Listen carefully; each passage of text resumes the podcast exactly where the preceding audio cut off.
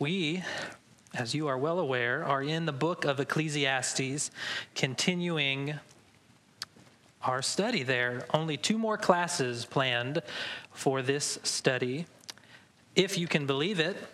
And tonight, our goal is to be in chapter 11, really the whole time in chapter 11. Only 10 verses, so we'll see if our discussion will carry us through to fill the time. I think we'll be okay. I think we'll get there. I haven't done this through many of our classes, but to start off, I'd love to do a bit of a review, but not, not a comprehensive review. It's very focused review, kind of what I'm asking from you remember.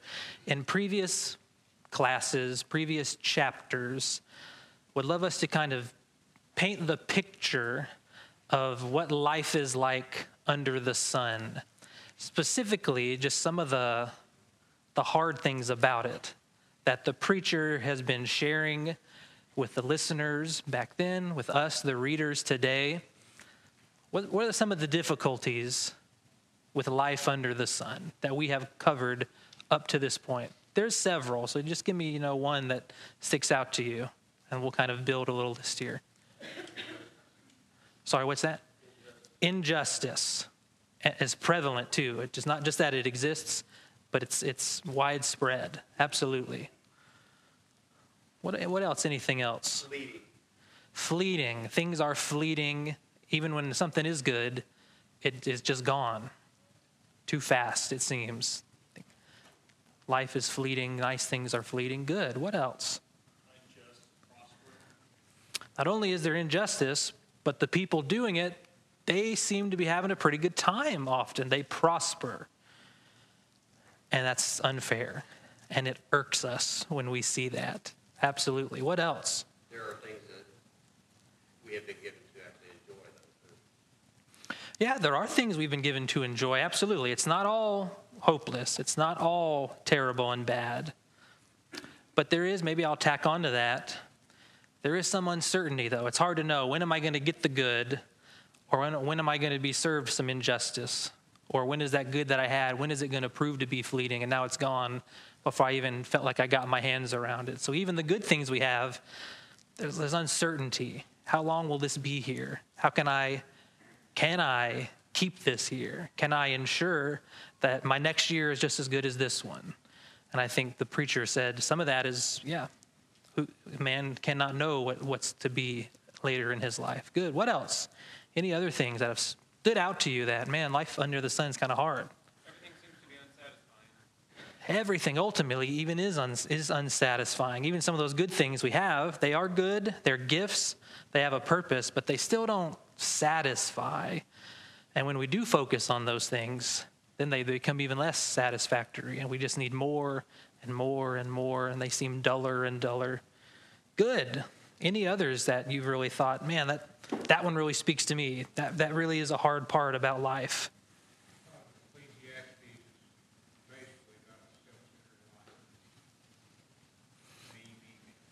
Yeah, there's such a, we have a tendency, because of life under the sun, how it works, to be self centered because it is hard, but there is some gifts that we try to grab. Like, what can I grab for myself? Um, so there's limited gifts, there's limited resources. I got to get for me, I got to get what's mine, and I'm going to hold on to it. And sorry, I got neighbors out here, but it's every man for himself right now. Yeah, well, it's so easy to, to live that way because of how things can be. Any others? Yeah, John. Uh, work all your life to accumulate wealth and you die and some fool squanders all of it. Yeah, things seem unfair. Specifically, someone works, and so they're industrious, they're diligent, they work, and they get some reward from that. They get some wealth, they get some prosperity, but they die, and it passes to someone. And maybe someone that's never worked a day in their life, some fool who just couldn't care less, and now they just have all these good things, and they're just, wow, this is great. This just fell to me. That seems unfair. We don't like that. And then it makes us want to feel like, well, why should I even be working, right? Because I just just going to go to someone else. Absolutely.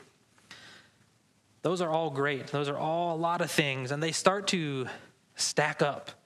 as we go through the book and we read these, and kind of the weight of this place under the sun gets pretty heavy at somewhere. It's, it seems to be unjust, it's unfair, it's uncertain. Um, God's providence, even the preacher will say he knows God is working, but God's not always swift with his justice on the, on the wicked ones, that we don't understand why, and, and that can be frustrating. That we know God is in control, we know he's working, but we just don't know what his plans are. And he doesn't tell us everything, and we want to know everything, and that can be frustrating.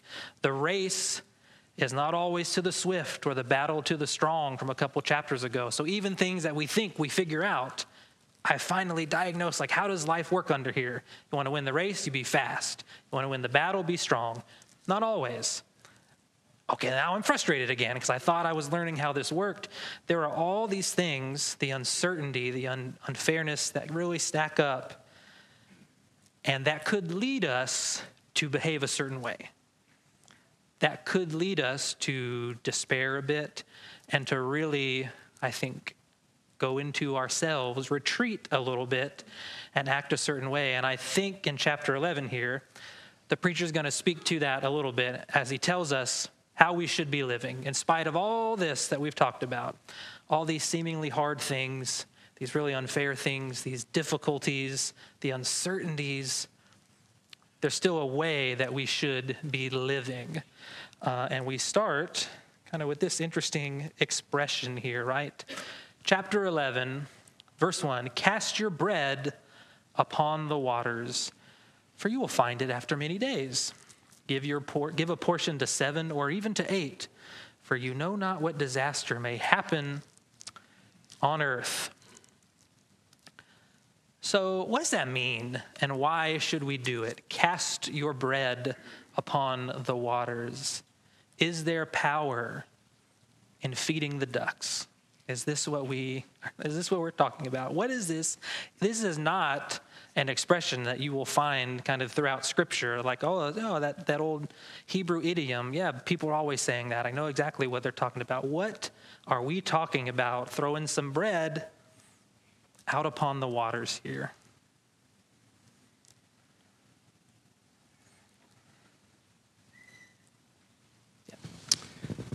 Well, I'll, I'll You tell you uh, a thought about it and see what everybody else thinks. I, I think it may be if you if you look at verses one and two together, he may be talking about being um, benevolent, helping others, uh, hospitable, that kind of thing, and in time, you may need somebody's hospitality and somebody's help in some way. Uh, and about the misfortune here, uh, if you spend your time and effort in helping many people, you never know. It might come sometime when you're the one that needs the help because you don't know from one day to the next what's going to happen. So that's just a thought about what he may be saying here. Cast your bread on the waters. okay great yeah john sam what do you got oh Well, the only thing that I would add is that, and it's been a long time since I've dug into this, and I couldn't remember, but I'm thinking that the idiom has to do with, um, you know, like water that moves, creeks, rivers. You, put something out there, and it's seemingly gone. You think you'll never see it again. And I think he might be saying, you know, you, you give help, give aid to somebody, like the Good Samaritan. You may never see him again. However, you may. God has a way of providentially bringing things back, and they might remember you and say, you know what? You helped me long ago, and I see that you might need a little help right now, kind of like John is saying. And so here I am. I remember what you did for me. Good. Anyone have anything they would add or a different a different take possibly? Jonathan disagrees. I'm just kidding. No. No, everybody's um, maybe acknowledging what I initially thought this might be saying. It's hard not to notice the very strong similarities between what's being said in our kind of concurrent studies in Second Corinthians. So you had a case where there were some with much, and in 2 Corinthians 8, verse 14, at this present time your abundance is being supplied for their want.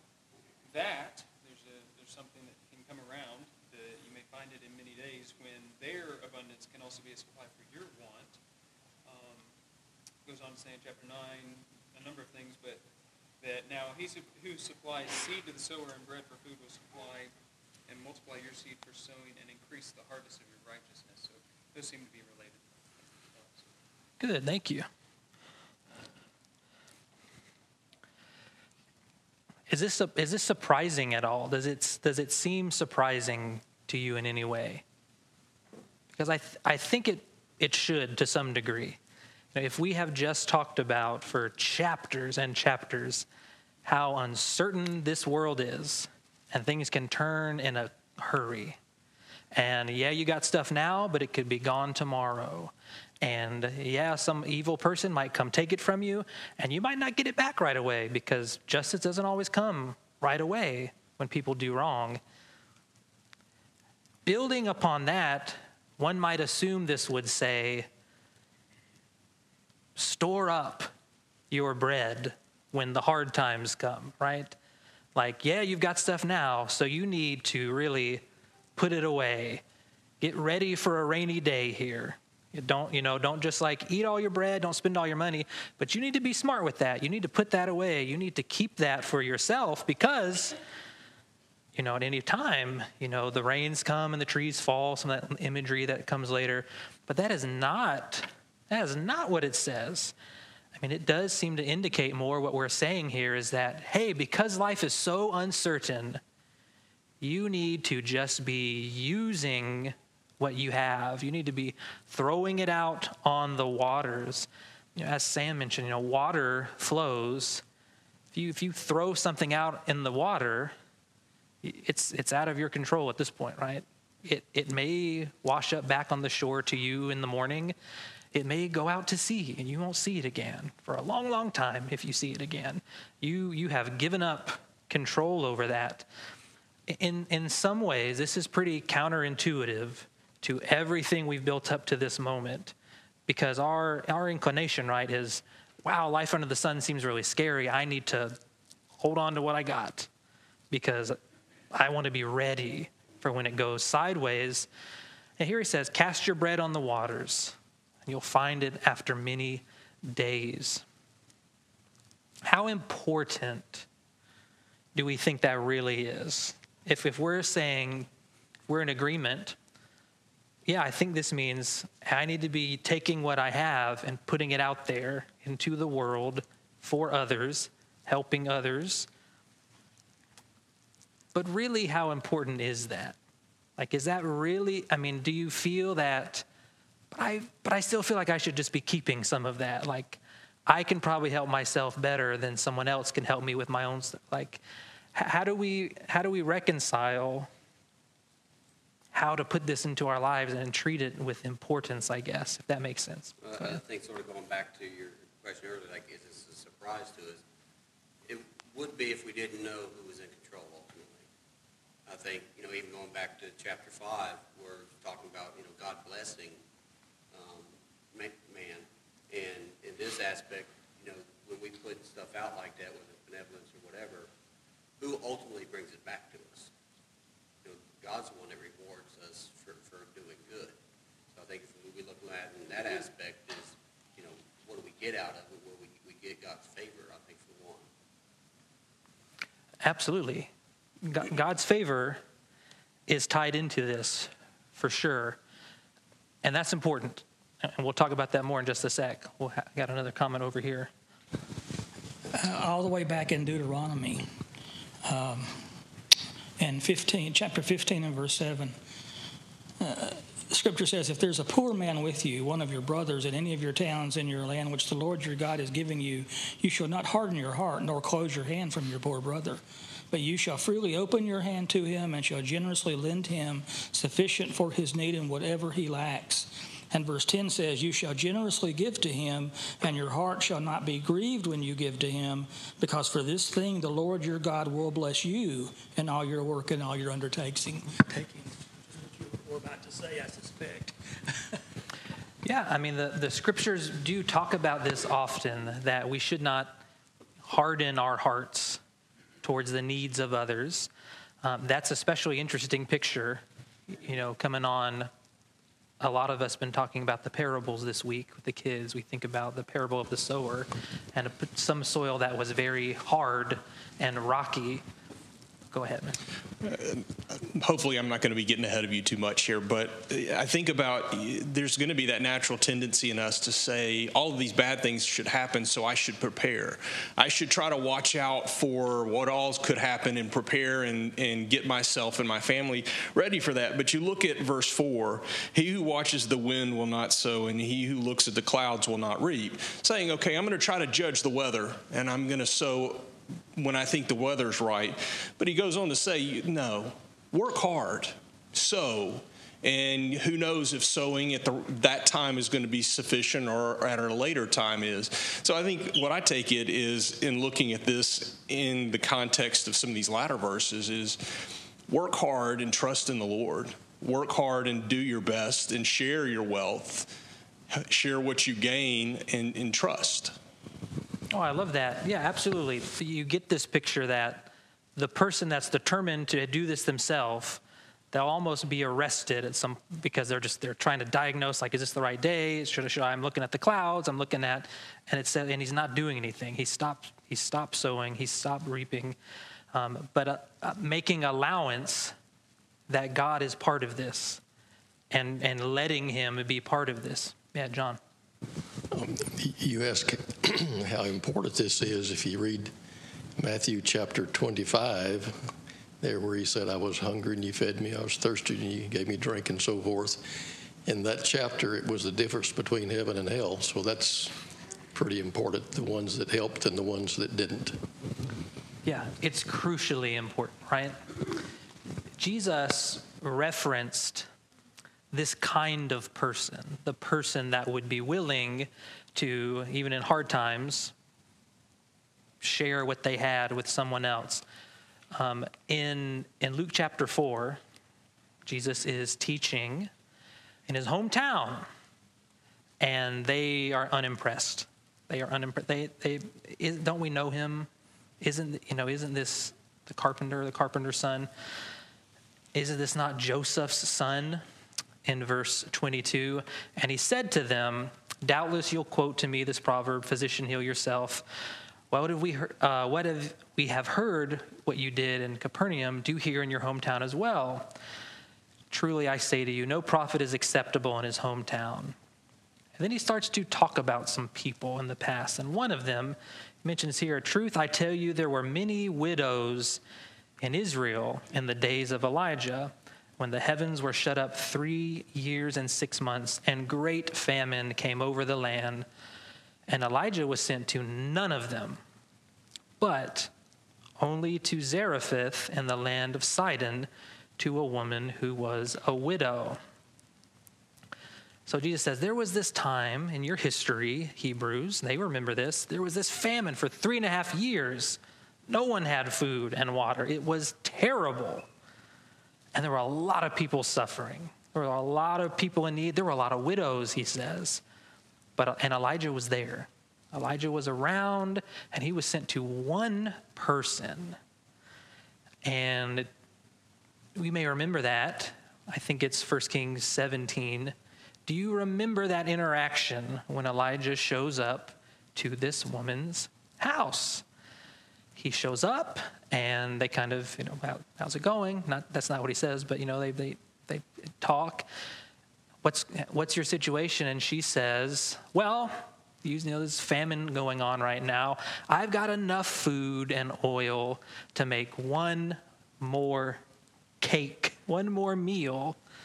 So I'm actually about to make it for me and my child. We're going to eat it and then we're going to die because that's all we have. That's the plan. And Elijah, at that moment, does not provide her with anything. He does not give her extra cornmeal or to make bread, doesn't give her extra oil. He says, okay, first, make me a cake. And, and then we'll, we'll, we'll talk some more. And here we have a woman who has this kind of heart to put her bread out on the waters, and she, rather than making her last cake for herself, rather than making her last cake for her child, makes her very last cake that she can make for this guy who has shown up and said, Make this for me, and it will be and it will be better for you is implied there. And she has the faith to do that. And then we know the story that then she has food and oil that does not run out. She's able to continue to eat to take care of her family. She's the type of person that was willing to not hold on to her stuff. And it's just interesting that jesus says throughout that whole famine i sent elijah to one person to take care of her now, he is also making some comparison to the people of Israel versus those living in Sidon. But it's not only those in Israel that could have the right heart when it comes to trusting someone to be able to help them, even trusting Jehovah. And in some ways, Jesus is making that comparison that why did Elijah have to leave to find someone that trusted God? And of course, the people hearing that, they, they go into a frenzy. They try to throw Jesus off a cliff because they cannot hear what he's saying we've already had several verses, right? This is very important to God for us to be this kind of person, regardless of how hard life is and how uncertain it is. And it is hard, and it is uncertain, and it is scary, and it seems unfair. That doesn't mean, well, that I'm going into survival mode here, and I'm just got to like look out for me. Here, the preacher says, Cast your bread out on the waters Cast it out into a way where you don't have control over it anymore. And you'll find it after many days. This is not kind of a health and wealth promise that cast it out there and then one month later, one year later, it will, it will come back to you 200 fold. You have the promise. That is not what's being told here, but we are being guided to let God be in control of this. No matter how hard and scary life is, don't hold on to everything you have. Put it out there. Help others. Let God bring that back to you. I was kind of talking for a minute there. Any comments or thoughts there? Yeah, David. I was just thinking about the idea when you think about all the previous things that were warned about the uncertainty, the unfairness, the injustices, and and yes, and in that context, there are those who may prosper here and there. But Solomon reminds us that all of that is also uncertain. You know, you, you, you can't take it with you to die. You may lose it. And so, so, so the idea of preparation and storing up and, you know, you know like be so-called being wise in that way is no guarantee. And so I think it's interesting contrast. You know, you have, you know, you may go that route and it still may not achieve what you intend to achieve. And so you have a contrast with this. Instead of looking at life that way, you know, let's look at it from a different viewpoint. Yeah, absolutely. And that kind of brings in some of the, the next verses. We've talked about them a little bit already, but just that concept that, yes, it is certain this is a little paradoxical, right? Like it is certain that life is going to be uncertain, but don't think that you have figured out how it will be even uncertain. You, you don't know. We get, kind of get to these verses here. If the clouds are full of rain, they empty themselves on the earth. If a tree falls to the south to the north, it will lie where the tree falls. There it will lie. So you get this thought that, okay, so we might have figured out to a point, hey, when it's a really bad weather, tree's probably going to fall. Do you know where it's going to fall exactly? No. Could be to the north, could be to the south. So, so just because we can start to learn patterns or indicators about how the world seems to work, don't think you can diagnose it perfectly and know exactly what's going to happen now because we still won't know. Um, I had up there kind of what's the difference between this and the man in Luke 12. I think we've covered that a lot. Know, that's a man that was concerned about the future and he was concerned about life's uncertainties. And he said, I'm going to do something about this. I'm going to build really big barns and I'm going to make sure my future is secure. And he's called a fool. And he dies that night because life is that uncertain. He thought he had it figured out And he thought he had a great plan to secure his future, maybe the future of his family to come, a noble thing to, to want to look after loved ones. But be, the way he handled it, he's displayed for us as a fool in Luke chapter 12. That is not the response to this. The response is hard. The response to let things go when we feel more than ever, I need to be holding on to them because I don't know when I'm going to get the next one.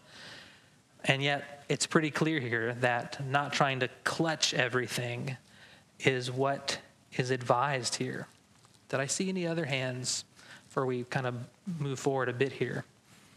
Anything about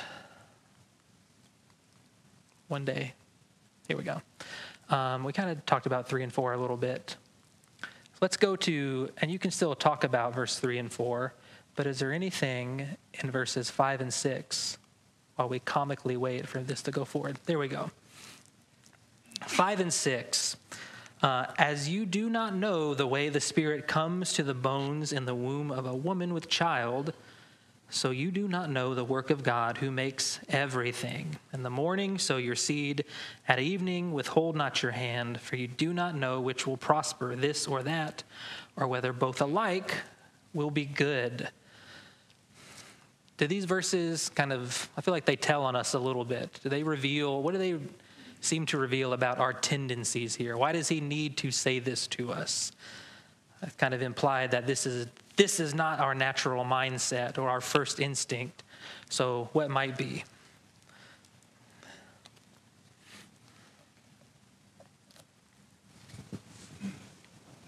I, identi- I identify with this one pretty well. Uh, something called analysis paralysis. I will try to plan what I want to do, what I want to accomplish, and all these conditions have to be met before I will proceed.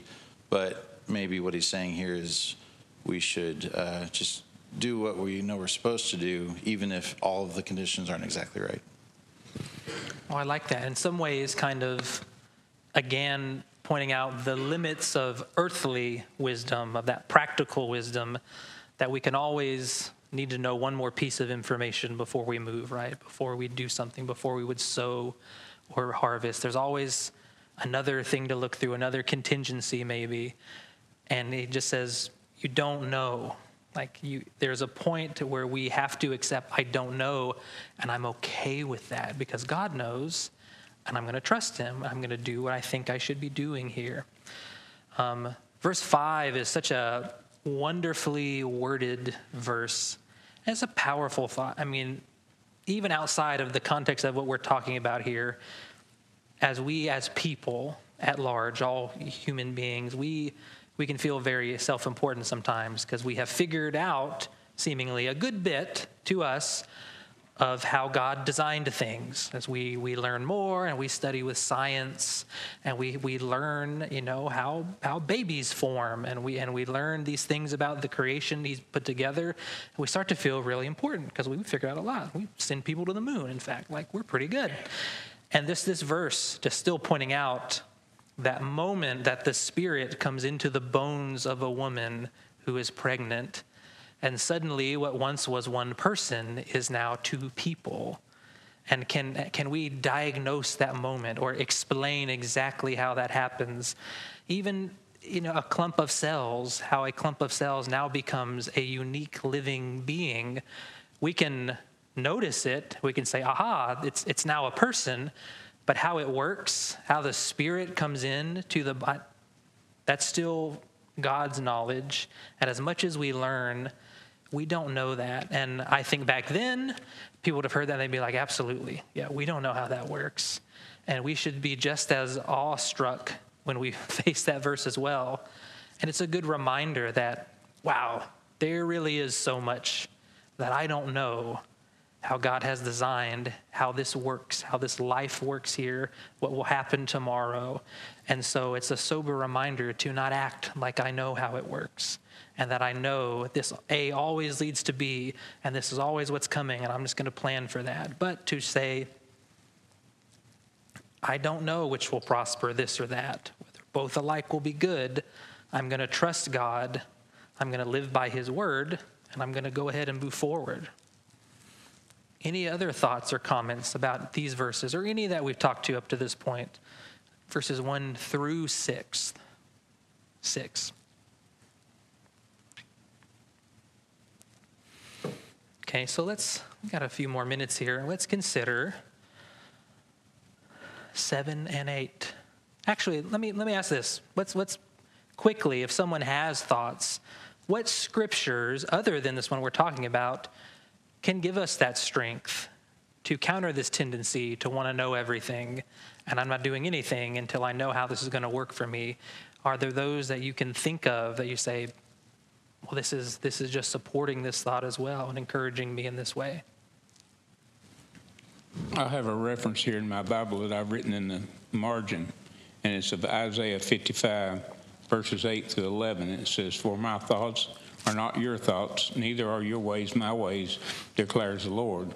For as the heavens are higher than the earth, so are my ways higher than your ways, and my thoughts than your thoughts. For as the rain and the snow comes down from heaven and do, does not return there without watering the earth and making it bear and sprout and furnish seed to the sower and bread to the eater, so shall my words be which come forth from my mouth. It shall not return to me empty without accomplishing what I desire. It's a powerful reminder, and maybe one I'll speak my, for myself, and you, you internally agree or don't, but um, we can forget some of that verse. Not that we would forget it's there, but as we spend more time in the Word and we try to grow closer to God, we can start to feel like, oh, I'm starting to like understand His will pretty well. And maybe I'm starting to know all of his mind pretty well. I've, you know, I've been a Christian for 10 years, 20 years, 30 years. And so, but that doesn't change. His ways are still higher than us. There is still so much about his mind that we do not know. He has revealed a lot of it to us, but it's helpful to check ourselves and remember there is so much we do not understand, and we should be leaning on him rather than just trying to figure it out ourselves. Yeah, Ms. Janita. Deuteronomy 29 29. The secret things belong to the Lord our God, but the things that are revealed belong to us and to our children forever, that we may do all the words of this law. Absolutely. There are still secret things that belong to Him. And are we going to trust that and let Him hold on to those things? Or are we just going to say, I'm going to figure them out myself?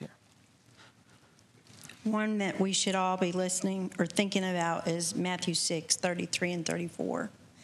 And um, seek first his kingdom and righteousness. So, you know, and, and 34 says, do not worry about tomorrow, for tomorrow will care for itself. So if we are just worried about all the uncertainties, then we're not doing what he wants us to do.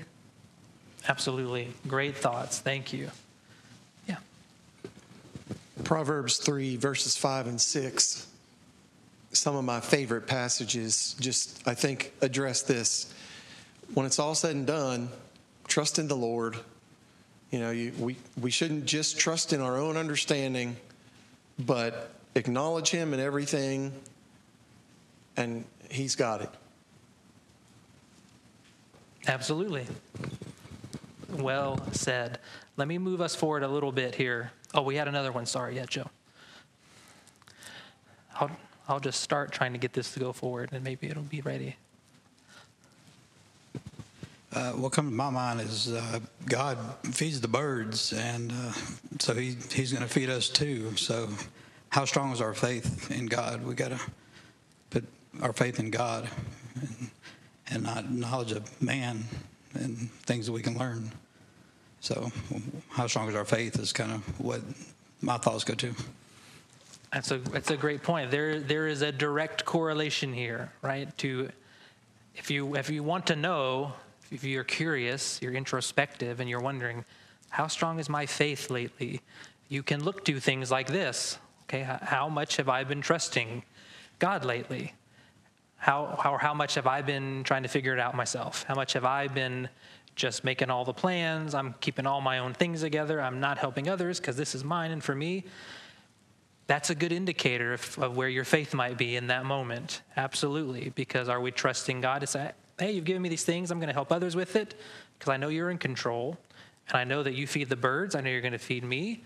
I know that you have secret things. I don't have to know everything about your plan. I'm just going to trust you because you're the one that can put the spirit in the bones of a woman who's about to have a baby and make that new life. That's not me. So I'm going to trust you to do that. Verses 7 and 8. What, what encouragement do you find there? Because this is kind of hard stuff to read. Uh, we read it, we're like, absolutely, I should be doing that, but it's hard, especially in the moments of difficulty. Reading these verses could be even harder because it's that's the moment I want to hold on to more stuff, and he's telling me to let go and to trust more. But is there any encouragement in seven and eight here that, that you might see?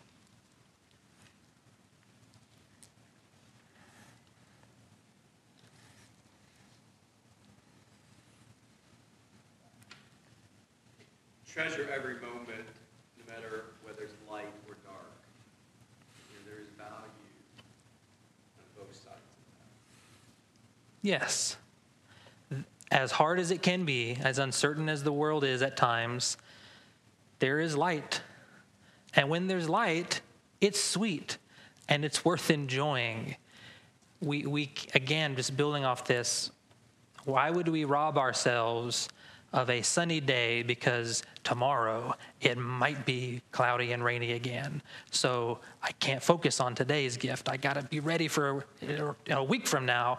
I remember it did rain a couple, you know, like while it's light, light is sweet and it's pleasant for the eyes to see the sun. As hard as life under the sun can be, there is still some good. There is life, there is light, there, is, there are pleasant moments, and you can rob yourself of them if you are trying to figure out everything, you're trying to always be prepared for the, for the dark days, yes.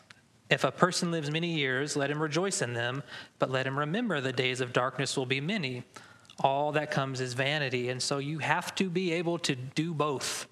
You have got, we have to be able to acknowledge, yes, there's dark days under the sun, and I need God's help for those days. But when I have light days, I'm going to thank him for that. And I'm not going to be wringing my hands waiting for the next dark day, which is coming, and we don't know when it will be here. Uh, it's easy to read, but hard a little bit to put into practice, but also just freeing in some ways, right? I think the preacher would like us to just be free of this crippling need to control everything and to be paralyzed with fear and anxiety and just tell us light is sweet. So when you have it, be thankful for it. Cast your bread upon the waters in light, in darkness. You'll find it after many days.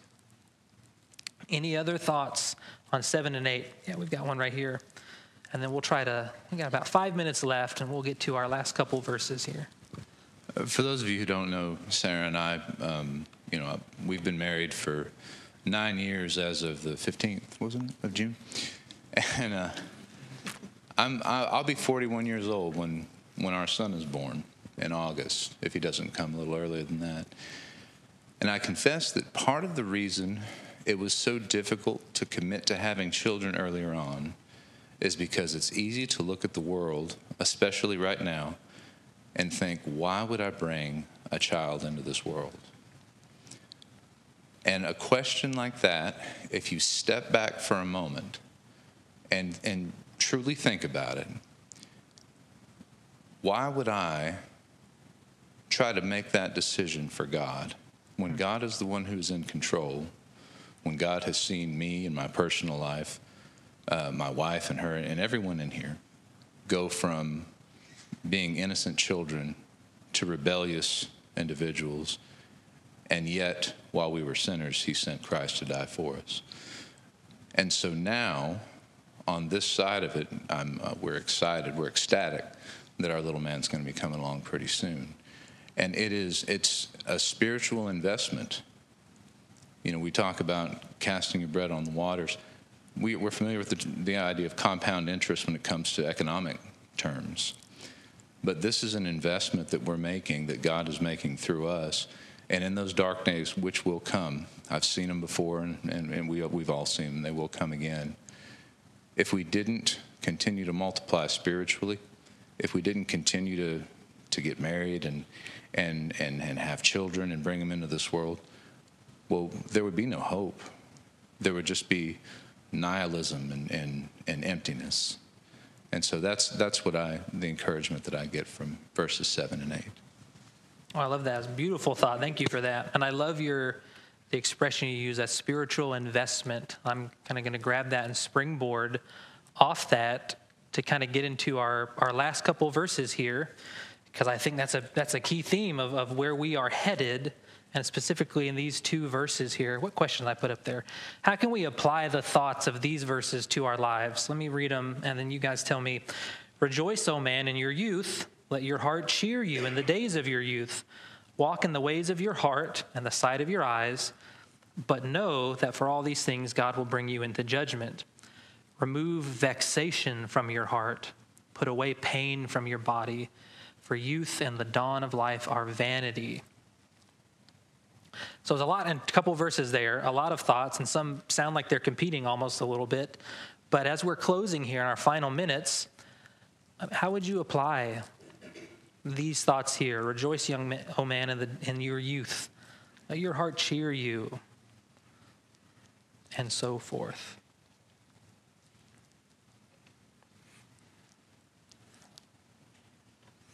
Yeah, John, and then I'll get you, Nate.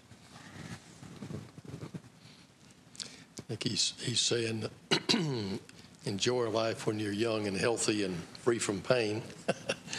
But remember, you, you give an account, so don't, don't let it get out of hand.